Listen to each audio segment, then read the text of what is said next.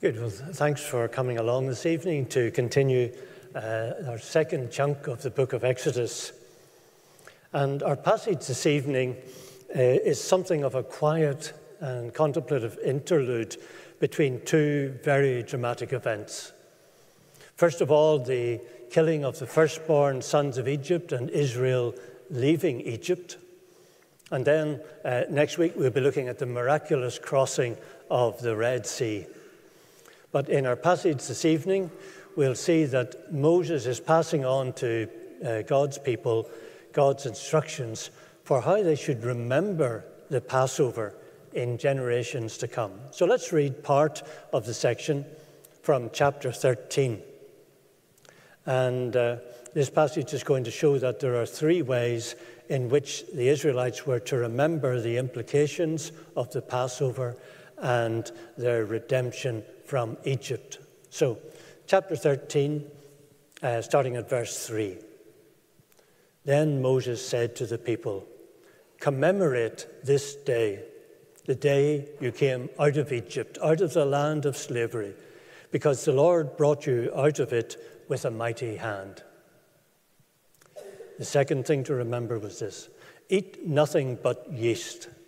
Today, in the month of Aviv, you are leaving when the Lord brings you into the land of the Canaanites, Hittites, Amorites, Hivites, and Jebusites, the land he swore to your ancestors to give you, a land flowing with milk and honey, you are uh, to observe this ceremony in this month. For seven days, eat bread made without yeast.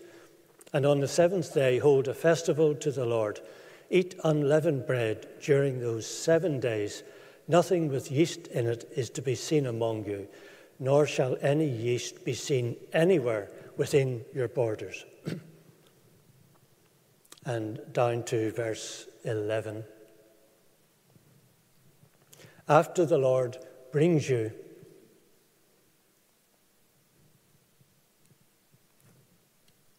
after the Lord brings you into the land of the Canaanites and gives it to you as he promised on oath to you and your ancestors, you are to give over to the Lord the first offspring of every womb.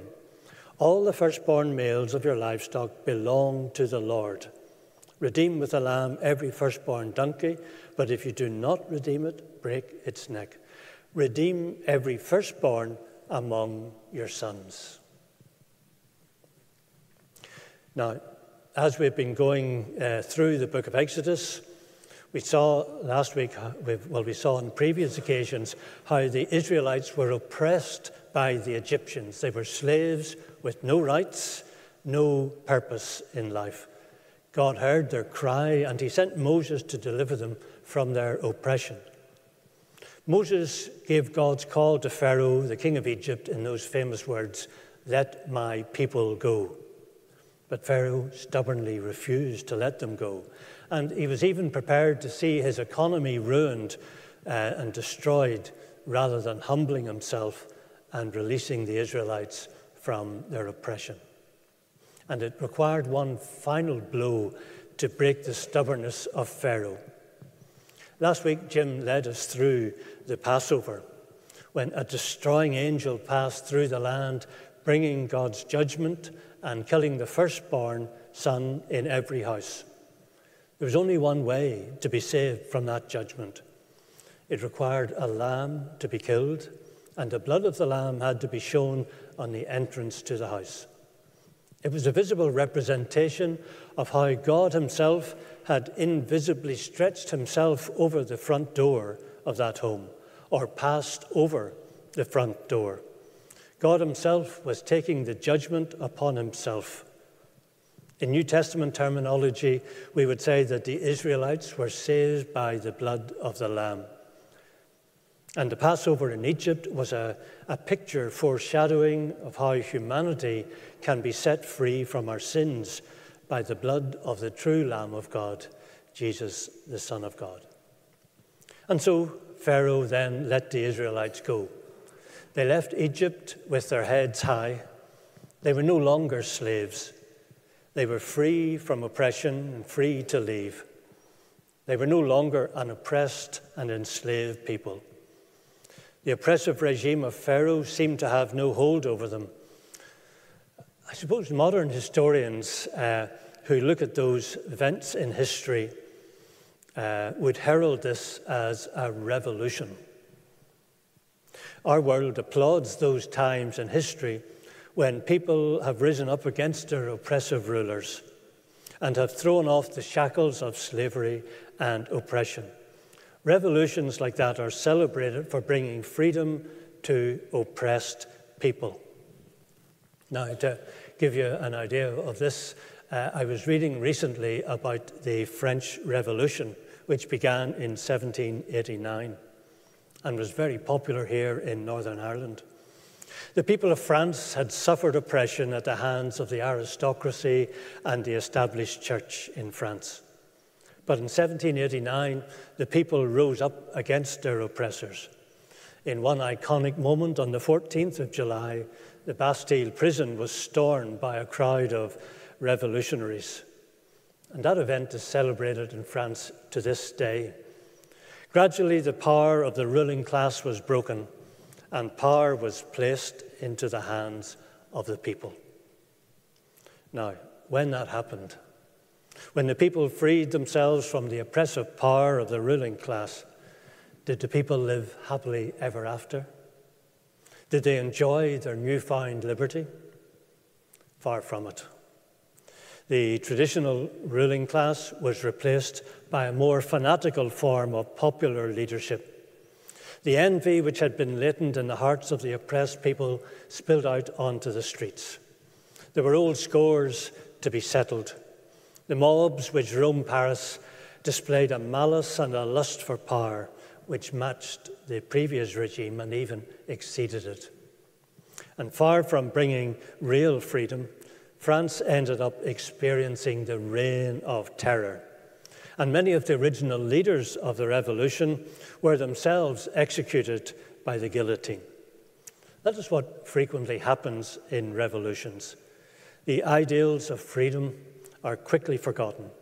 Years of resentment causes a release of pent-up bitterness, jealousy, envy, malice, and a longing to get the hands on power and it releases a thirst for power which quickly destroys the lofty ideals which uh, originally inspired people to challenge the oppressive ruler rules that they had endured in the first place.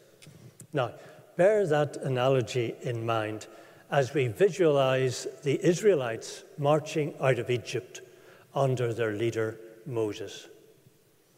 People here were tasting freedom for the first time after generations of oppression. They were forming a new nation.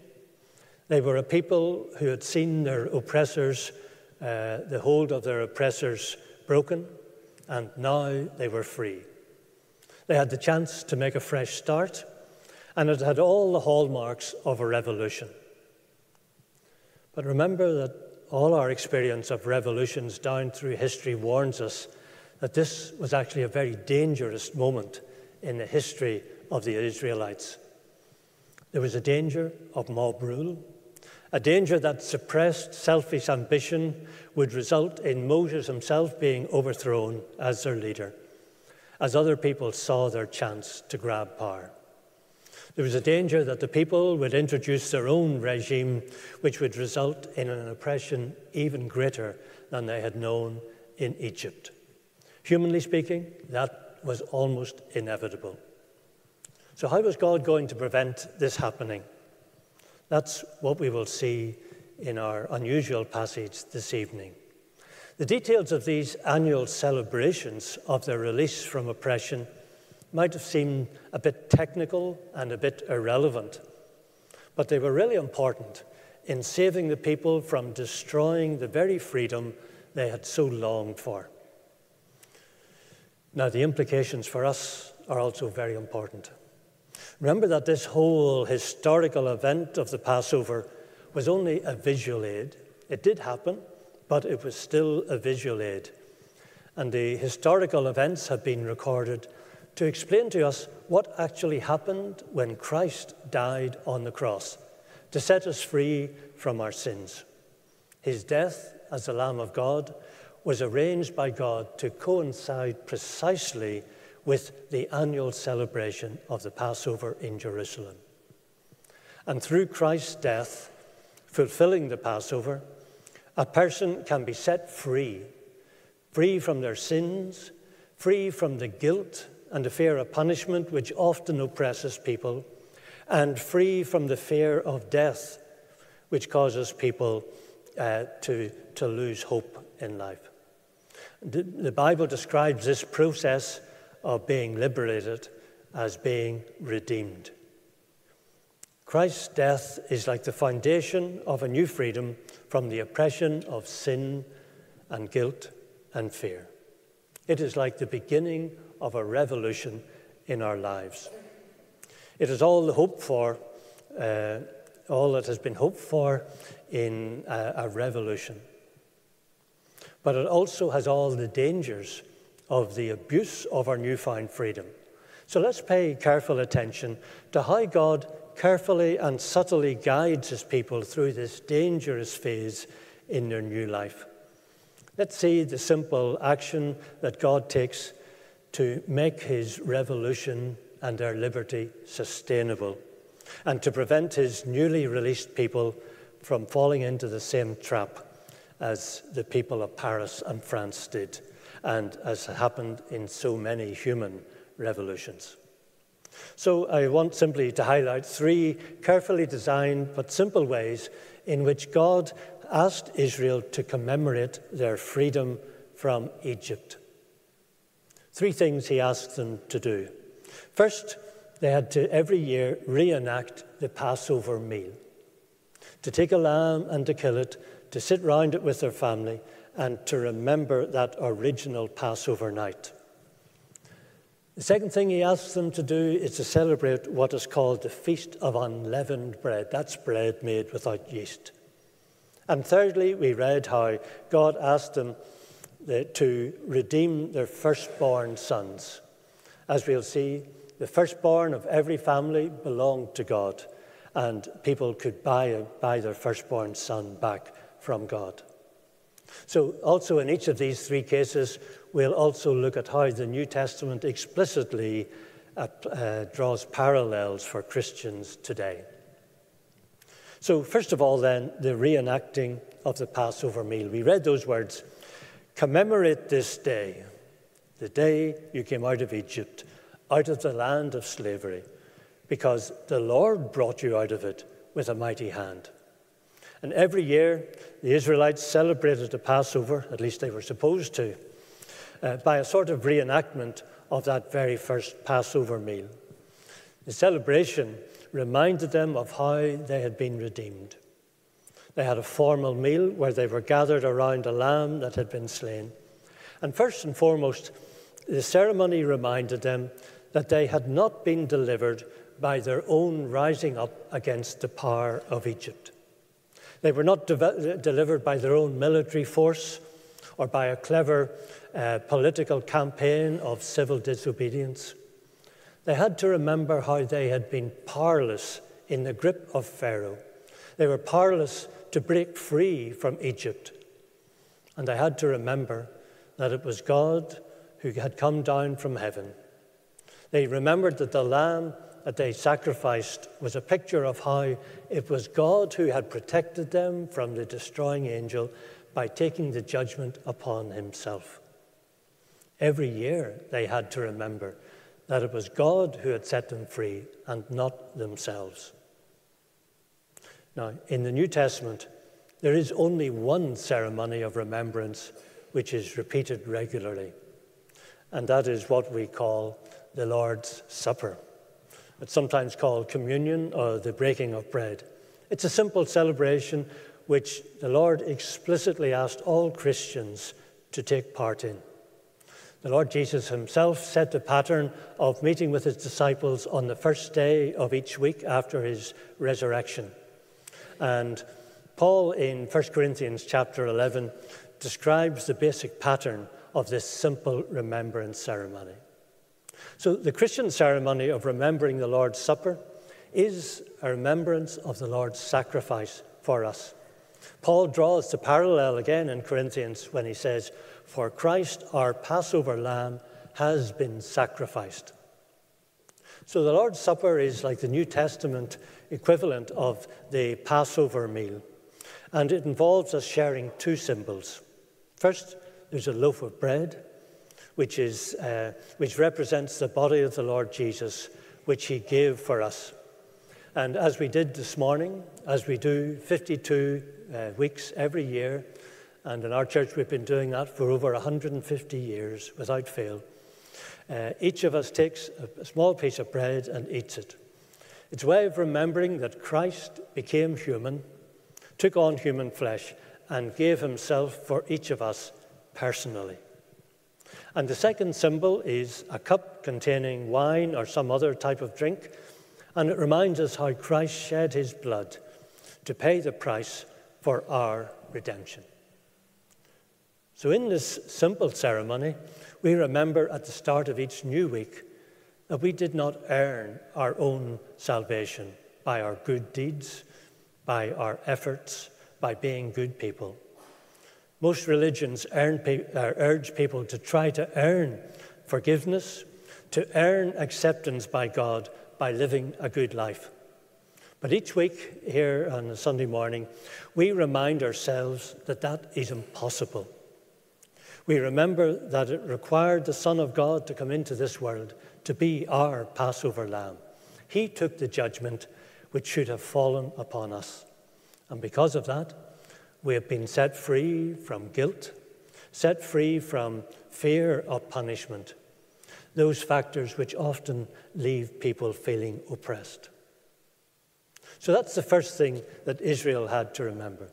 Let's return now to chapter 13 and look at the second ceremony which God required Israel to celebrate.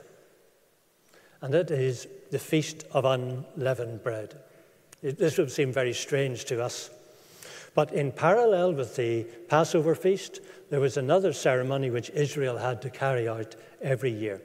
They had to go through their house and hunt down any trace of leaven or yeast, uh, which is uh, our name for the same substance. If they found any in their house, they had to get rid of it. Any bread that they ate at that time had to be made without yeast. Now, unleavened bread, I have to say, is not so pleasant as the, the bread that we normally eat, because the bread did not rise. It was very solid and was very hard on the teeth. So, what did this war against leaven or against yeast represent? Why did they have to hunt down every bit that they could find and get rid of it? What message did this uh, ceremony convey to the Israelites? Why was yeast something that had to be hunted down and expelled? Well, it's obviously, this yeast, it's, it's obviously a picture of something pretty evil and think what yeast does. Now, I'm not an expert in this field, but some of you are and have used it. But yeast on its own is dormant and passive. But in the right circumstances, I think particularly if you give it sugar and apply heat, it comes alive and it grows. And if it has been worked through a piece of dough, the dough then expands as the bread is baked, and the loaf is puffed up the loaf of bread looks much more substantial and more impressive than it really is. And in remembering the Passover, one of the things God wanted to remind the Israelites was not to get puffed up artificially. They were not to be fooled by their outward image, they were not to be fooled by their apparent success, which really could only be attributed to God. They should not imagine that they were more impressive than they actually were. They had to test what they were really like on the inside. So here's how Paul, in, again in Corinthians, applies exactly this same lesson. This is 1 Corinthians chapter 5, verses 6 to 8. He says, Your boasting is not good. Notice that. Your boasting is not good. Don't you know that a little yeast leavens the whole batch of dough? Get rid of the old yeast, so that you may be a new unleavened batch, as you really are. For Christ, our Passover lamb, has been sacrificed. Therefore, let us keep the festival not with the old bread leavened with malice and wickedness, notice that, with malice and wickedness, but with the unleavened bread of sincerity and truth. Now, if you know the context of this part of Corinthians, the Corinthians were proud of their liberty. They had just written to Paul saying, Everything is permissible. We are not under law. They were proud of their freedom to do whatever they wanted. And they thought because their sins were forgiven, they could live whatever way they wanted. They felt superior to those who were more careful about their lifestyle and who lived a moral and disciplined, more disciplined life. They had become puffed up like bread made with yeast. And so Paul says, Your boasting is not good. Get rid of the yeast. So Paul spells out one of the dangers for Christians who thinks that freedom means we can live whatever way we want. God wanted to make it clear to Israel that that is not the journey He had called them to when they left Egypt. It is not the life Christians are called to when we are redeemed by Christ. Just remember the warnings from history about revolutions. When people are released from their oppressors, there remains the problem of what they're like on the inside. That has not changed. All their pent up uh, desires, their envy, and their ambition still remains. And if that is not dealt with, the people will end up being dominated by an even greater tyranny. They will fight each other, they'll seek to exercise power over each other, and even destroy one another, all in the name of freedom.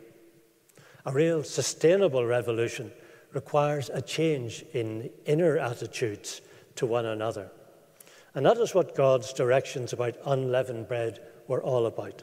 Hunting down yeast was like hunting down wrong attitudes in our hearts. And you'll notice in our reading that uh, Paul mentions two particular wrong attitudes. We've already talked about boasting, being proud of our freedom to live free from any constraints or boundaries. And living without moral boundaries destroys not only our lives, but the lives of other people too. God wants us to remember that each week. And secondly, Paul says that yeast is a picture of those attitudes of malice and wickedness. Malice among Christians, you say? Surely that is not possible. Sadly, it's all too common. Let me give you one example from a, a country far away from here uh, where Christians were persecuted and had to meet in secret. In one particular city, I know there was one underground church which was raided by the police. The leaders of the church were arrested and beaten quite brutally by the police. Later, the police told these leaders that their informant was the pastor of a nearby church who was jealous of the church that had been raided and wanted to take his competition out. So he informed the police on the other church and had it uh, destroyed. It was pure envy and malice. Now, you may be shocked by that, but that, in, perhaps in seed form, is all too common in Christian circles. Christian churches have seen envy and jealousy and selfish ambition. It drives Christians to tell lies about fellow Christians to pass on gossip and to enhance it in ways that could destroy someone's reputation. It may not seem all that evil at the time, but these attitudes are like yeast. They grow and work their way through the whole church if they're not dealt with. And Paul says we need to hunt down things like that in our own hearts and get rid of them. That's why in the Lord's directions for the Lord's Supper, the Lord says, let a man examine himself. When we come to remember the Lord, we should hunt down our hearts for wrong attitudes, for a feeling that we can live free from any moral boundaries. We should hunt our own motives and look honestly to see if there's even a hint of jealousy or envy in us. It's easy to spot it in others or to think that we have.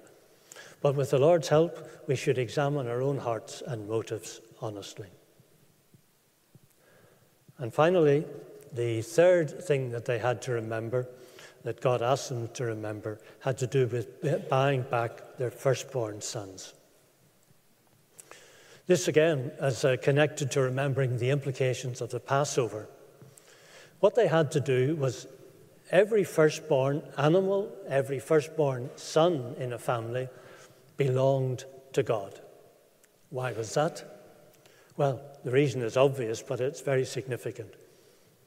Because being redeemed is not the same as simply being liberated and let go. Being redeemed means someone buys you, someone has paid a price for you, they have bought you. And God bought Israel out of Egypt, He paid the price. And because of that, He had a claim of ownership over them. When the destroying angel came to destroy the firstborn son of every Israelite family, God Himself paid the price on behalf of the firstborn son. So, in that sense, God bought the firstborn son of every Israelite family. He could rightfully claim ownership over every firstborn Israelite son. And to acknowledge that ownership, God said that a family had to buy back their son from God. God owned their firstborn, so the family had to buy from God their firstborn son in Israel. Now, Paul applies exactly that same principle when it comes to how, how, we need to live as Christians. This is what he says in chapter 6, from verses 18 to 20. Flee from sexual immorality, he says. All other sins a person commits are outside the body, but whoever sins sexually sins against their own body. Do you not know that your bodies are temples of the Holy Spirit who is in you, whom you have received from God? Notice this you are not your own, you were bought at a price. Therefore, honor God with your bodies. Again, in the context of saying that Christ, our Passover lamb, has been sacrificed, Paul says, you have been redeemed. You have been bought by God. You do not, uh, you, you are not your own. You belong to God. He bought you at a price. Therefore, everything about us, including our bodies, belongs to God. If we are redeemed by the blood of the Lamb, then Christ has bought us. He owns us, our body is His body. He bought our bodies so that it would be a temple for the Holy Spirit to live in. Our bodies belong to the Lord. Paul warns us about the seriousness in this context of sexual sin. Because Christians who indulge in sexual sin are damaging God's temple, damaging God's property. We should want to make our bodies a place where God is completely at home. So, with those three ways of three things that we must remember about the implications of being redeemed, and in particular, the New Testament fulfillment of them. These were given by God so that our liberty, our freedom from sin, freedom in Israel's case from Egypt, did not result in them developing their own tyranny because of the, the sin that was still in their hearts and their attitudes their pride, and their malice. If we put this into practice, then the revolution which Christ has brought about in setting us free from the oppression of sin and death, that revolution will not be turned into another tyranny the way so many religions, including Christian religions, have done. It will bring us into true freedom. But if we don't, if we don't think through this, these things week by week, remembering uh, that we did not save ourselves, remembering to hunt down every false and sinful attitude in our hearts by examining ourselves, and remembering that we are not our own, we were bought with a price. If we don't remember those, we run the risk of ending being dominated by pride, by jealousy, and other bad attitudes and we'll lose not only our own liberty, but we can destroy the freedom of others too. Let's just uh, pray as we, before I hand back to Richard. Our Heavenly Father, we thank you for the wisdom of your strategy in delivering people from oppression. We've seen that the oppression is not merely external, but we have within us the potential to destroy that liberty and not to live in the good of it. So, Father, we pray that those of us who are Christians would constantly remember through what you have asked us to do week by week, uh, that we would constantly remember the basis of our redemption and the implications of that for our lives. In Jesus' name, amen.